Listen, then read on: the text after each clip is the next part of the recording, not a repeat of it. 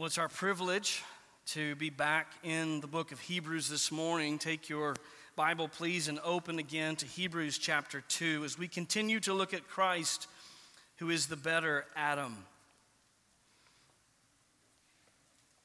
The heart of sinful man is very often driven by ambition for personal glory. We've, of course, seen outlandish examples of that, and men like Muhammad Ali, who spent his entire career declaring his greatness and demanding that everyone else declare his glory and greatness. We've seen on the stage of human history kings who have conquered peoples and nations for their own glory and fame. And astonishingly, even among our Lord's disciples, we have a scene in which Christ had to rebuke them for arguing over who was the greatest. But while there are many famous examples like these, behind the scenes, there are many more personal, private examples that exist in our own hearts. As sinners, we are born instinctively thinking that the world revolves around us. We see it clearly in our children and in our grandchildren, but if we're honest, we also see it lurking in the darkness of our own hearts. Even as believers, we must constantly battle our fleshly temptation towards personal ambition and the pursuit of our own reputation. And this cancerous temptation towards personal pride and the pursuit of personal glory has contributed to some very dangerous and unbiblical understandings of the gospel. Far too often, modern evangelical churches cater to man's natural bent towards self centered thinking, and the results are devastating. It happens like this when we hear that God loves us and died to save us, we are immediately faced with the temptation to think that those truths reveal something honorable about us rather than the glory of God. It's true. The gospel does reveal many truths about mankind, but far from revealing that man is noble and honorable, it reveals that man is wicked, rebellious, indeed worthy of the wrath of God because of sin.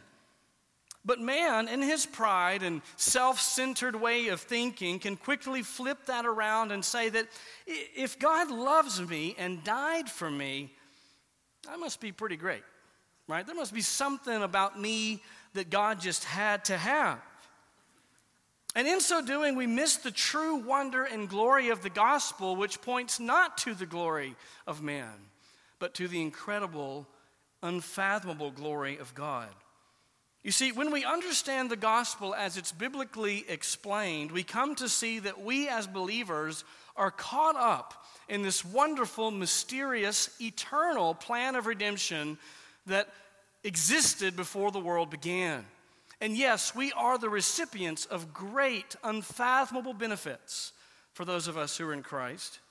But all of this is motivated not by some charming, intrinsic quality within us, but with within the perfections of the Godhead. And this is the wonderful truth that the author of Hebrews is going to expound for us this morning as we continue our study of the book of Hebrews, chapter 2 and verse 10. Remember, the theme of the book of Hebrews is the superiority of Christ. And we've been looking over the last several weeks at this main idea that Jesus, as God's divine Son, is undeniably superior to the angels.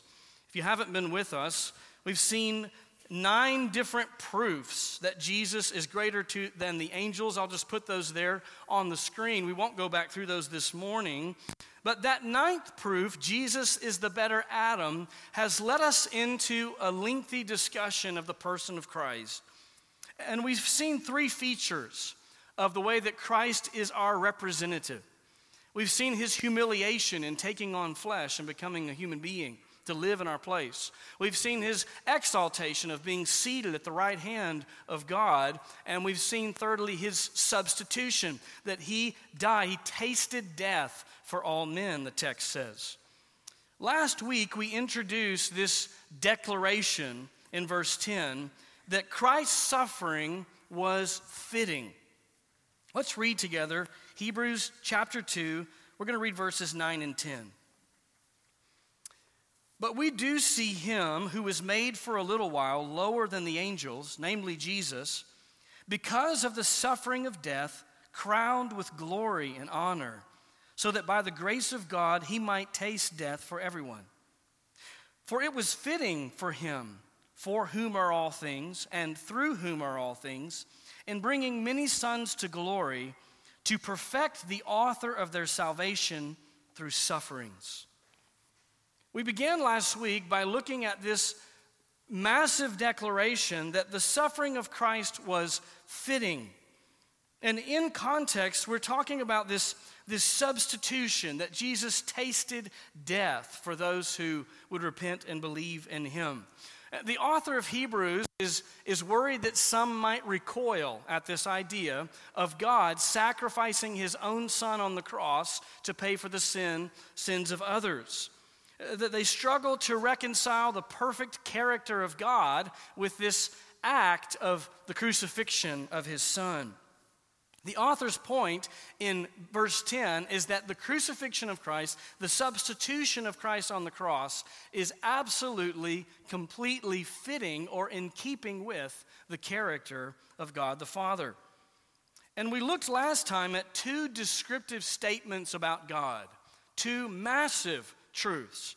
Statement number one was that all things exist for God's glory. And statement number two is that all things exist by God's providence. The author puts it this way for whom are all things, and through whom are all things. Now, those two statements, as we said, provided the foundation for the key truth that we'll be looking at this morning in verse 10. But before speaking specifically about the substitutionary death of Christ, he first uh, has to explain this idea that absolutely everything exists for God's glory and absolutely everything exists by his providence. That's because here's the connection point in this argument that the, the death of Christ is fitting with the character of God. What he's saying is that if everything that has ever existed is fitting with the character of God because it's for his glory and by his providence, then certainly the substitutionary death of Christ is fitting with the character of God. Now, that's the flow of thought we have to keep in mind as we come to this second half of verse 10. But interestingly, yet again, before getting to the, the key point of the text, he gives us another modifying statement. Another modifying statement that helps round out the fullness of what he's saying here. Before talking directly about the substitution of Christ, he wants us to understand God's objective in the substitution of Christ. What was it that Jesus was doing or accomplishing on the cross? The objective is this the salvation of God's people. The salvation of God's people. Look back at verse 10. For it was fitting for him, that's God the Father, for whom are all things, and through whom are all things, in bringing many sons to glory. In bringing many sons to glory. That's the phrase we're going to feast on for a few moments together. Understand that what Jesus was doing in his suffering on the cross was purchasing and securing a redeemed people given to him by God the Father in eternity past. Before the foundation of the world, God the Father ordained that he would save a people for and by his Son to his own glory. Really, that is the theme of the entirety of the Bible that God is ordaining a people by his Son, for his Son, to his own glory. That salvation of God's people came through necessarily the suffering of his own Son. And so, what Jesus was doing, the object of his suffering on the cross, was to secure the redemption of God's people and to guarantee their entrance into glory. Notice specifically what these people are called in this phrase in bringing many sons to glory. Now, that's inclusive of men and women, sons and daughters is the idea, but in bringing many sons to glory. These who have come to know Christ are now called sons. But this is a sonship that is not inherently theirs. It is because they are identified with the Lord Jesus Christ. They are identified or in union with the only begotten Son, and therefore they are now sons and daughters. I think you understand that when a Christian comes to Christ, they are baptized into Christ, the scriptures say, by the Holy Spirit. And therefore, they are eternally identified with the only begotten Son of God and are therefore considered by God the Father adopted sons and daughters. Paul explains it this way in Ephesians chapter 1, verses 5 and 6, these wonderful, glorious verses. He says, He, God the Father, that is, predestined us to adoption as sons through Jesus Christ to Himself, according to the kind intention of His will, to the praise of the glory of His grace, which He freely bestowed on us in the Beloved. Understand, Christian, that our adoption was predestined before the world began, and it was always predestined to be through the Lord Jesus Christ, the only begotten. The way in which Jesus fulfilled the mission given to him by the Father of redeeming a people for himself was through the suffering of the cross. And so, on that terrible yet beautiful cross, Jesus was securing our safe passage to eternal reconciliation and eternal life and fellowship with the Father. And notice that this group of adopted sons is no small gathering. What does it say? Bring many sons to glory. Bringing many sons to glory. It is true that not all men will be saved. Unfortunately, many have died and will die in hard hearted rebellion against God, and they will therefore suffer the just wrath of God for all eternity. That is a fact. But, brothers, may we never let that fact cause us to think that those who will be saved will be few in number. Before the foundation of the world, God set apart many sons and daughters, and He will see them safely home. Th- that fact should change the way that we share the gospel, by the way. All too often, we find ourselves nervous and afraid to share the gospel with others. And frankly, if we're honest, we often approach evangelism pessimistically, doubting that others will really respond in faith and repentance as we share the gospel. But that kind of approach to evangelism, evangelism, simply will not do. It doesn't do justice either to the character of God or the teaching of Scripture. Yes, the way of destruction is broad, and many will follow that path. But God has also said that He has set apart many sons and daughters as His own from before the world began. And so we should share the gospel with the utmost confidence and with hope. Yes, many will turn away, but many will also respond. Remember, Jesus said that the fields are ripe for harvest, it's the workers that are few. May this call us to open our mouths, share the gospel, spurred on by trust and hope that God is still redeeming his sons and bringing them to glory. Also, this reminds us that if you're in Christ this morning, you need to understand that in your unity with Christ, when God looks at you, he sees a son or a daughter. Think about that. He will treat us now and forevermore not simply as slaves, not even simply as friends, but as sons, as adopted children. Just let that sink in. You see, so many Christians struggle to think that God could ever really love them because they are so painfully aware of their sin. They say, How could God really ever love me if I'm this sinful? And it's as if in their minds their sin casts a shadow over the love and grace of God. But biblically, if we think about it, the fact that God set his love on us with full knowledge of our sin and depravity does not cast a shadow on his love, but rather a spotlight. Because this is a real, genuine love. it has resulted in an eternal adoption. Listen, we're right to understand that we have no business as sinners being in the presence of God. But the amazing news is that God provides the righteousness required for us to live eternally in perfect fellowship with Him. He provides it, first of all, through imputation, that is, by imputing the righteousness of Christ to us so that He sees us in and through the righteousness of Christ. But it goes beyond that.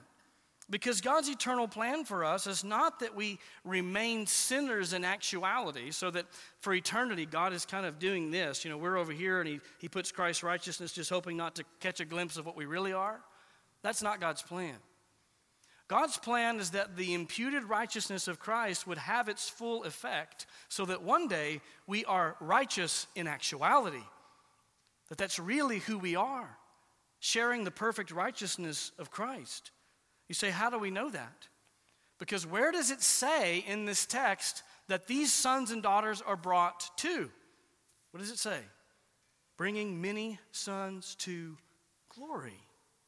To glory. Now, we might be tempted to think that that's simply a, a, descriptive way of saying that he's going to bring us to heaven. And that is true.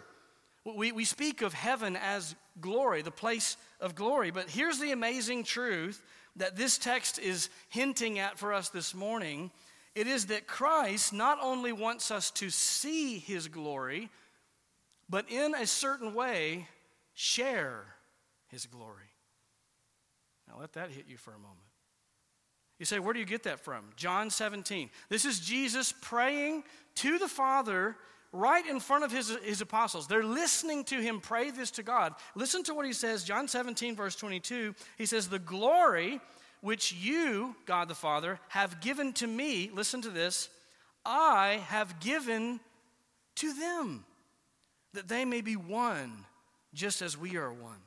I in them, and you in me, that they may be perfected in unity, so that the world may know that you sent me and loved me, even as you have loved me. Heaven and the new earth will be a place that's filled to the brim with the glory of God. And what that means is that we will see and experience in the, the new heaven a place that's, that's not only, that not only finds its source of visible light from the glow of the glory of God, that's true, but it's also a place that perfectly reflects and conforms to the glory of God in every way. We see this description in Revelation 21. In Revelation 21, John sees this, this new heaven and the new Jerusalem. Listen to this description beginning in verse 22. He said, I saw no temple in it, for the Lord God the Almighty and the Lamb are its temple. And the city has no need of the sun or of the moon to shine on it, for the glory of God has illumined it, and its lamp is the Lamb. The nations will walk by its light, and the kings of the earth will bring their glory into it. In the daytime, for there will be no night there, its gates will never be closed, and they will bring the glory and the honor of the nations into it. And listen to this nothing unclean, and no one who practices abomination and lying shall come into it, but only those whose names are written in the Lamb's book of life. Do you see what's happened here? On the new earth, which will be what heaven really is, God's glory provides the literal light that's needed to see. But in addition to that, everything and everyone in it perfectly conforms to his standard of holiness. Nothing and no one unclean will come into that place. And so, in bringing us to glory, God not only brings us to a place he transforms us so that we literally have the perfect character necessary for us to live in that place. He brings us to glory and He gives us His glory in a sense so that we can have His righteousness and live with Him forever. But here's the even better news our glorification, while in its perfect state remains future for us. We will not be perfect uh, until He brings us to Himself. That's true, but also this is true. The process of moving towards glorification is for the here and now. It doesn't just wait to begin until we cross the pearly gates, it, it begins at the moment of salvation. We call it sanctification the process in which God begins to make us holy. And, and, listen to the interesting way that Paul describes this process to the Corinthians in 2 Corinthians 3:18. He says, "But we all with unveiled face, beholding as in a mirror the glory of the Lord, are being transformed into the same image from glory to glory, just as from the Lord the Spirit." What is he saying? He's saying, as we look at and behold and feast upon the glory of Jesus Christ as it's revealed to us in the scriptures, the Holy Spirit is working through that to transform us one degree of glory to the next into that image. That's for the here and now. And so, this daily process of sanctification functions almost like a kind of down payment, a guarantee that God will complete what he began in us. And one day it will have its perfect completion, and we will see him as he is because we will be like him, the scriptures say. It reminds us to live in the present tense in accordance with the fact that we are already now, in this present moment, if you're in Christ, a daughter or son of the King. And we're to live in a way that reflects his glory by God's grace.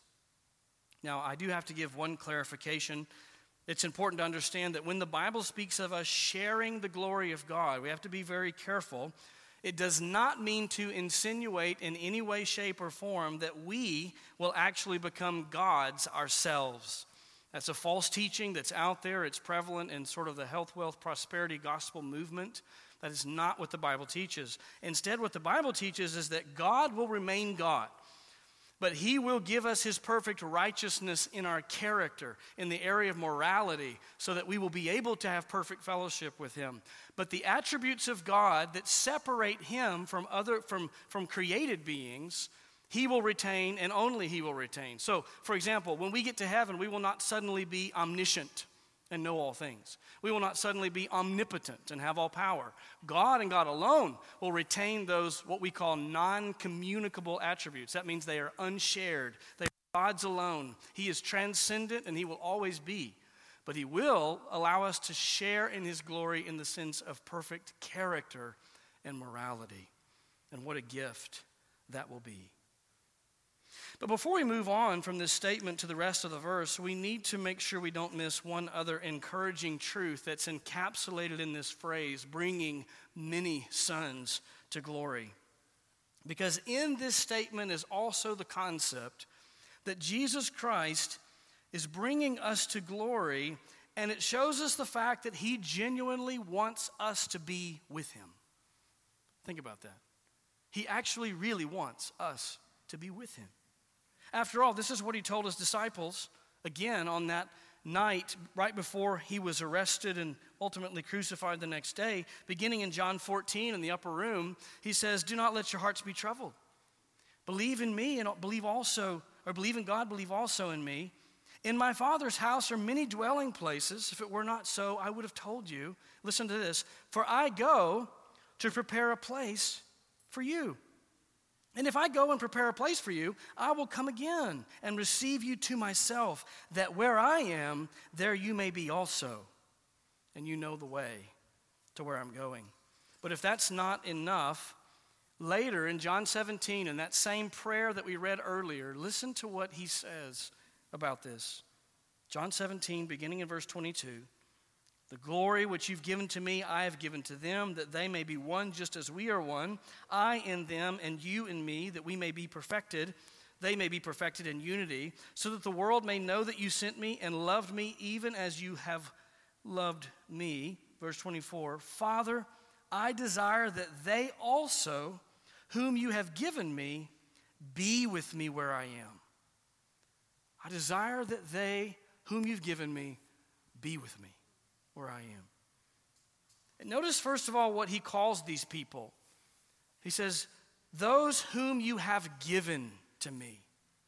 This is why I said earlier that if we're in Christ, we're caught up in something much bigger than just ourselves. We're caught up in this inner Trinitarian agreement in which the Father in eternity past chose a people to redeem and to give to his Son. The Son took on flesh in time and actually accomplished that redemption in his life, death, and resurrection. And the Spirit regenerates those who are chosen of God so that they respond to the gospel of the Son in repentance and faith and are seal, sealed and kept for the day of glorification.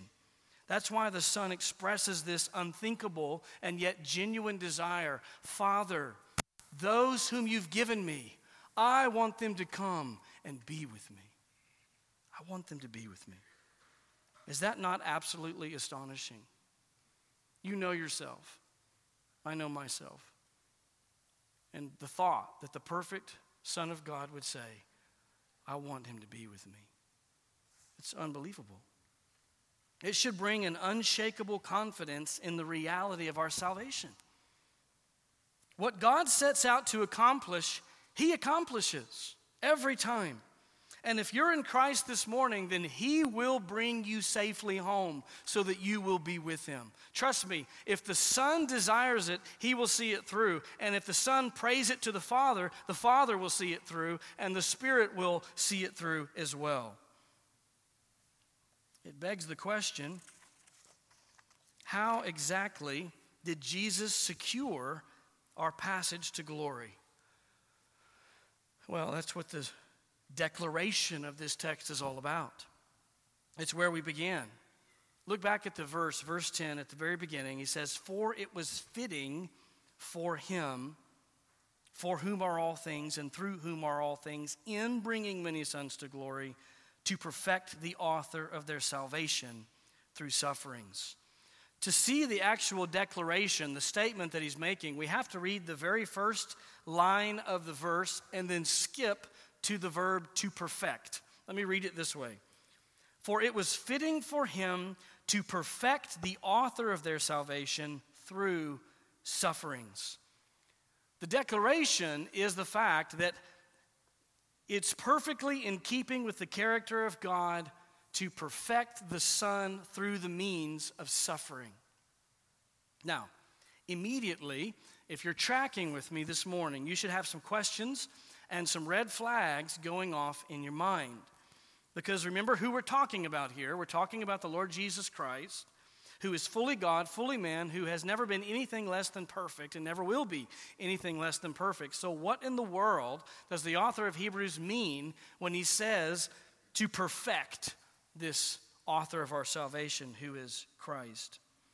Well, let me see if I can unpack this for us.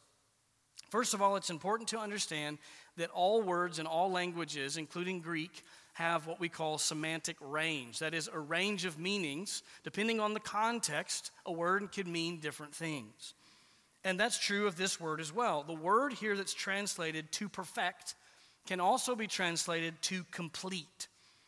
It does, it's not a word that inherently implies that something was initially imperfect and then was made perfect. It can have the meaning of something being incomplete and then being brought to completion. That's a better way of understanding what's being said here. It's actually one of the author's favorite ways of uh, re- re- referring to Jesus. We'll see it in Hebrews in two other places. I'll just show those to you. Hebrews 5, verses 9 and 10, he says, And having been made perfect, he became to all those who obey, obey him the source of eternal salvation. And then in Hebrews 7 28, he says, For the law appoints men as high priests who are weak, but the, but the word of the oath, which came after the law, appoints a son made perfect forever. And to understand this, we have to go back to this concept of redemption and God's eternal redemptive plan that we discussed earlier. Remember, that eternal plan of redemption was declared by God when? Before the foundation of the world. God said, This is what I'm going to do. This is my intention to save a people through the suffering of my son. Included in that plan, of course, was this substitutionary sacrificial death of Christ. Peter actually acknowledges that the sacrifice of Christ on the cross was ordained and foreknown by God before the world began. He says it in his first sermon on Pentecost, the day of Pentecost, after the Spirit's poured out. Listen to what Peter says in Acts 2, verses 22 and 23. He says, Men of Israel, listen to these words. Jesus, the Nazarene, a man attested to you by God with miracles and wonders and signs, which God performed through him in your midst just as you yourselves know. Verse 23 This man, delivered over by the predetermined plan and foreknowledge of God, you nailed to a cross by the hands of godless men and put him to death. You see that? What he says is ultimately the crucifixion of Jesus Christ on the cross, it, it was carried out by sinful men who made real choices for which they're accountable. But in and behind that, says, ultimately it came to pass because it was ordained and predestined by God to be this way. And when God says he's going to do a thing, he does that thing. Numbers 23 19.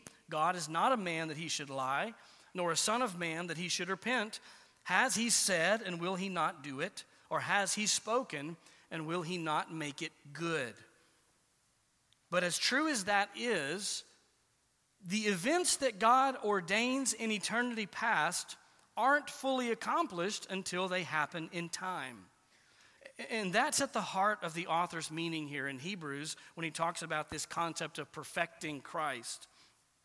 Though this plan of redemption was God's eternal plan from eternity past, and it was going to happen, it had to actually happen. It had to play out in human history. And so, through the means of, of Jesus Christ coming and taking on full humanity, he was accomplishing and completing, in that sense, perfecting the plan of God. He was bringing it to full completion and accomplishment. And of course, the, the crown jewel of that completion was his sacrifice on the cross. We have an illustration of the same kind of concept when we talk about salvation. Perhaps you've noticed that the Bible talks about our salvation with three different verb tenses. The Bible is very comfortable to say all three of these statements. We, as Christians, have been saved, we are being saved, and we will be saved. So, which is it? Yes, it's all. Well, how can that be? How can all of those statements be true of us at the same time? It's the same kind of concept. God ordained that we would be saved. In, in time, we came to hear the gospel, repent of, uh, of our sin, and put our faith in Jesus. We are sealed for the day of redemption. But remember, the ultimate goal of salvation is to bring us home to be with God fully glorified. That's when our, our salvation will be fully made complete. That's the idea here. It was never in question, it was set in stone because God ordained it, but the Son came and completed it. That's why he says those fateful words on the cross It is finished. John 19. After this, Jesus, knowing that all things had already been accomplished, to fulfill the scripture, said, I am thirsty. A jar full of sour wine was standing there, so they put a sponge full of the sour wine upon a branch of hyssop and brought it to his mouth. Therefore, when Jesus had received the sour wine, he said, It is finished. And he bowed his head and gave up his spirit. God's people had been elected, predestined unto salvation through the, the declaration of God in eternity past. But it was there on that cross that it was fully completed and perfected in the sense that the Son fulfilled the, the will of the Father in perfection. And so he says, It's finished. I've done it. So you see, this is not a word that indicates any imperfection in Christ that needed to be perfected. It's instead a declaration that Jesus Christ has perfectly, fully fulfilled the redemptive plan of God. And it is secure, it's perfect, it's complete. But what makes this statement so provocative that the author is afraid that some will struggle to connect it to the perfect character of God is the means by which this was accomplished. And to see this, we, we need to skip down to the last two words of the verse. We're going to skip over one phrase, but we'll come back to it. It's the two words through sufferings to perfect this one through sufferings. Now, next week for Palm Sunday, I'm going to deal with the suffering of Christ on the cross in detail, so I'm not going to do that this morning, but I do want us to understand the implications of this fact that, that are in the mind of the author. Think about this with me for a moment.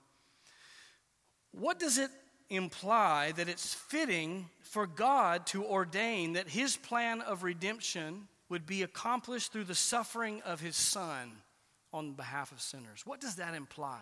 If that's fitting with the character of God, what does it tell us? What are the implications? You remember the two key truths last week all things are for his glory and all things are by his providence. And so, with that in mind, follow my thinking here.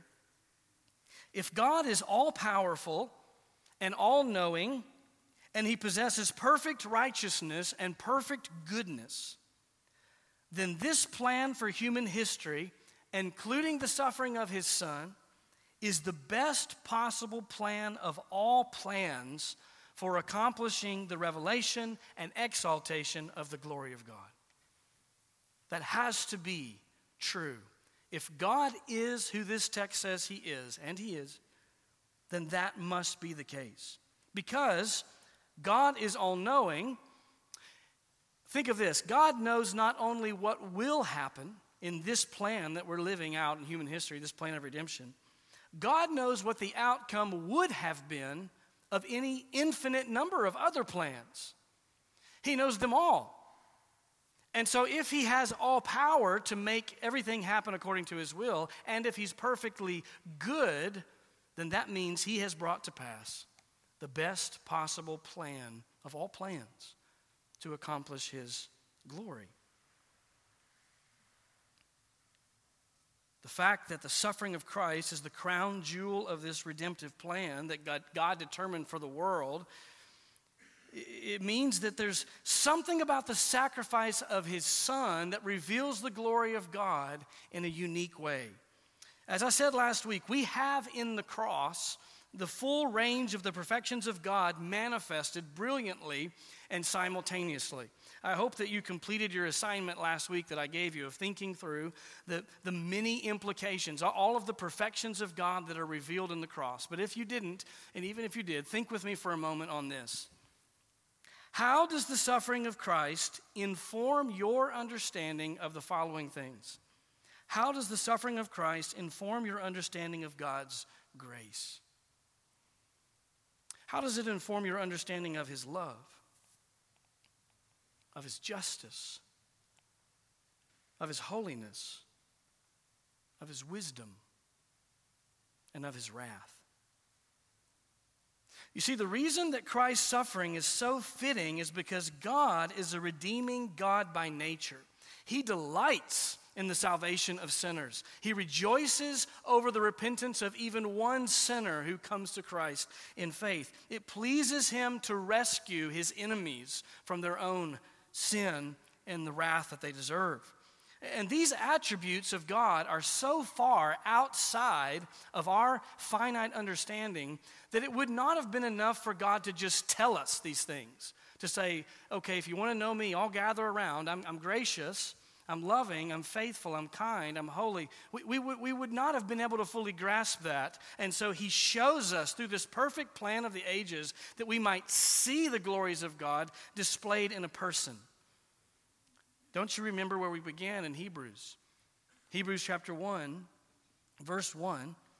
God, after he spoke long ago to the fathers in the prophets in many portions and in many ways, in these last days has spoken to us in his Son, whom he appointed heir of all things, through whom he also made the world. And he is the radiance of his glory and the exact representation of his nature, and upholds all things by the word of his power. In the Son, we see a physical manifestation of the wondrous glory of God. And we see the glory of God not only in his life, but in the horrors of his sacrificial death. The suffering of the Son is fitting because it's the only way that we could ever hope to grasp the true depths of the glory of God. It had to be this way. and we will spend eternity rejoicing around the Lamb who was slain and yet lives for us. But in order to explain this mind boggling declaration, we jumped over one very important phrase, and I want to finish our time by thinking on this last phrase. He says there in verse 10, he names this one who was perfected through suffering the author of their salvation. The author of their salvation was perfected through sufferings. This is a title for Jesus that highlights some crucial realities that should affect our daily lives. I don't have time to go into all of them, but I want you to understand the basic idea. This w- word, the author, means that Jesus is the originator of our salvation, the founder of our salvation, but it also goes beyond that. It can be translated as the pioneer or the trailblazer of our salvation. If you have the ESV, I believe it says pioneer. It's it's not just that Jesus originated or authored our salvation in the sense that it comes from him, but, but the pathway to salvation has been traveled by Christ, and therefore it is perfectly secured for his people. He blazed the trail so that we can have confidence that we will be brought along that same trail to glory. He ascended to the Father and sits at the right hand of the Father so that we can have a sure foundation of hope that we will be brought safely to the Father. Remember Hebrews 1 3. He's the radiance of his glory, the exact representation of his nature, upholds all things by the word of his power. When he had made purification of sins, what did he do? He sat down at the right hand of the majesty on high. This idea that he did it all. He blazed the trail. He's the pioneer, the originator, the founder of our salvation. And even now, he sits exalted at the right hand of the Father so we can have a sure hope that we will be brought safely home.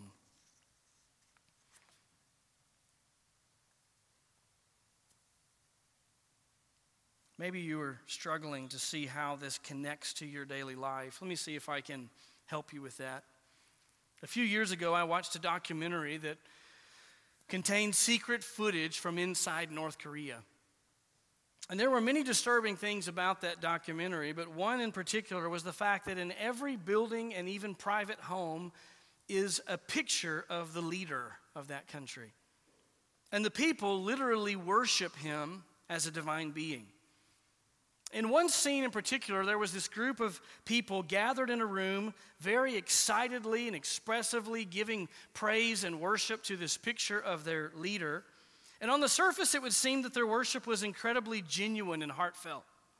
There were emo- emotional expressions on their face, there, there was weeping. But then the camera panned to the back of the room, and in the back of that room stood several military soldiers holding machine guns. And the point being made by the videographer needed no caption or subtitle. The worship of these individuals was driven by fear rather than genuine love. And I fear that many Christians live their daily lives as if the verdict is still out on whether or not God truly loves them. They live daily seeking to obey his commands, but in truth, there's a, a, a, constant shadow that stands over their heads because they feel as if God is analyzing their every move, just waiting for the slightest mishap in which he will strike them down and pounce in judgment. And when they do this, they live as if the favor of the king depends upon their perfect obedience. But, friends, we don't serve a king like the evil dictator of North Korea. We serve the King of Kings who has revealed himself through his Son. And what we see in the Son is that instead of gaining glory by inflicting his people with suffering and threats of violence, our King reveals his glory by willingly suffering in our place. Listen, we don't serve God to earn our salvation, and we don't serve God to keep it. We serve God in response to the lavish love and mercy that He's revealed to us in His Son. Our obedience is to be lived out in the confidence that we have the way to glory paved securely for us by the Son Himself, and He will bring us safely home. He's already adopted us as sons and daughters, and He will bring us to be with the Father. If you've been living the Christian life under a shadow of some false sense that God's just waiting for you to mess up so he can strike you down, then you've missed the true good news of the gospel. The gospel is the message that all of us have sinned against our holy Creator God, and we deserve His wrath because of our sin. If He gave us justice, we would be eternally damned. But God has also revealed his glory by sending his Son to live the perfect life we should have lived and to die willingly as a sacrifice on the cross and to rise again from the grave in victory and inviting all to come in repentance and faith and promising that if you will turn from your sin in repentance and put your faith in Jesus Christ alone as your only hope of salvation, you will indeed be saved and in that moment adopted forever as a son and daughter of the king. And every son and daughter of this king has the guarantee of safe passage to glory because the trail stands open and clear by the author of our salvation. As believers, as we close, we need to respond. We need to respond to these wonderful truths in two ways primarily. Number one, Give glory to the author of your salvation. Give glory to the author of your salvation. Worship the Lord Jesus Christ, who so graciously and willingly became the author of your salvation through the means of his own violent suffering and death. Indeed, through the means of taking the wrath of God upon himself, so that you and I would never have to know it. And if you're tempted to live under some self imposed weight of judgment, thinking that God's continued favor towards you is dependent upon your own obedience, repent of that and turn your mind again to the true riches of the glory of God revealed in the gospel. Yes, Christians are to pursue obedience, but our obedience is driven by a genuine love and appreciation and affection for Christ. That brings us to our second and final application. Number two, pursue conformity to God's glory. Pursue conformity to God's glory. I want to invite us to rejoice in the fact that we don't have to wait until the Lord brings us to glory to begin being conformed into his image. It begins now as we can pursue him by his grace, understanding that the only way that we will progress in holiness is through the work of the Spirit, but also understanding that he calls us to give our maximum effort towards that endeavor. And as we do that, we pursue something of eternal value. Remember that this is a privilege that only Christians have. Unbelievers are not able to progress one inch in holiness towards Christ, but because of the work of the Spirit within us, we can, though not in perfection, but certainly in direction, grow into the character of our Savior. May we run with all our might and fervor towards His glory, compelled not by fear but by overwhelming love and gratitude for a good and gracious Savior. Let's pray together.